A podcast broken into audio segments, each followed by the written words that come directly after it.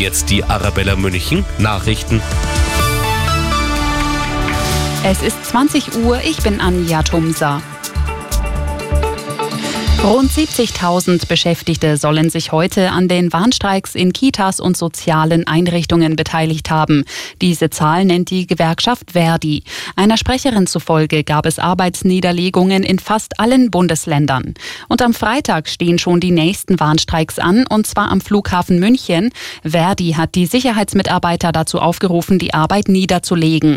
Reisende müssen dadurch mit verlängerten Wartezeiten rechnen. In München hat Wirtschaftsminister Habeck die Pläne erneut verteidigt, neue Öl- und Gasheizungen ab 2024 komplett zu verbieten. Schon im vergangenen Jahr sind deutlich mehr Heizungen gegen klimafreundlichere Wärmepumpen ausgetauscht worden, hieß es aus seinem Ministerium, nämlich 200.000.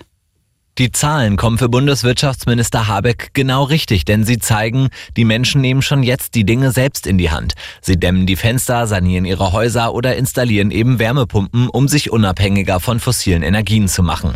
Ein Argument für das geplante Heizungsverbot von Habeck, auch beim Einbau in Neubauten setzt sich die Wärmepumpe immer öfter durch. Der Bund hat für die Förderung insgesamt rund 18 Milliarden Euro in die Hand genommen. Marvin Konrad, Nachrichtenredaktion. Am Frauentag sind in Berlin mehrere tausend Menschen auf die Straße gegangen. In der Stadt gab es etliche Demonstrationen und Kundgebungen. Unter anderem wurde gleicher Lohn für gleiche Arbeit gefordert. Die Teilnehmerinnen und Teilnehmer demonstrierten auch für mehr Anerkennung für Pflegearbeit und soziale Arbeit. Bei einigen Aktionen wurde auch an die Lage der Frauen im Iran erinnert.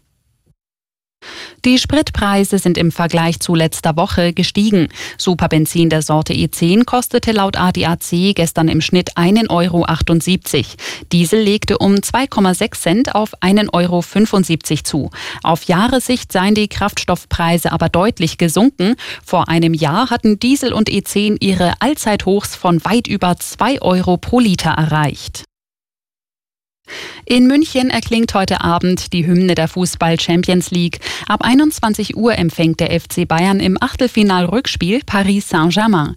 Die Münchner gehen mit einem 1 zu 0 Vorsprung aus dem Hinspiel in die Partie und benötigen mindestens ein Unentschieden, um sicher ins Viertelfinale einzuziehen.